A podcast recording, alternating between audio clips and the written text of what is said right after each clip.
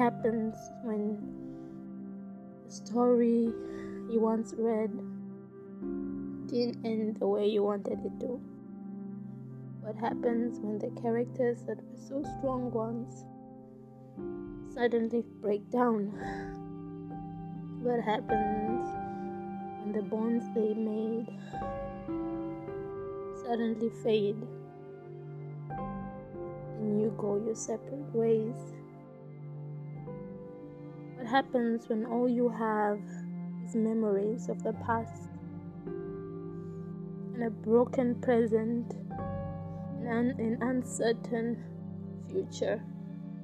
What happens when you held everything together? You had it all figured out and suddenly you have no idea what you're doing.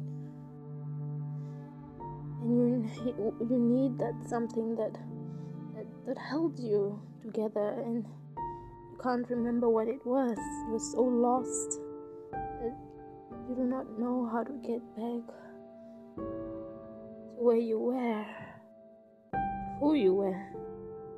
What happens then?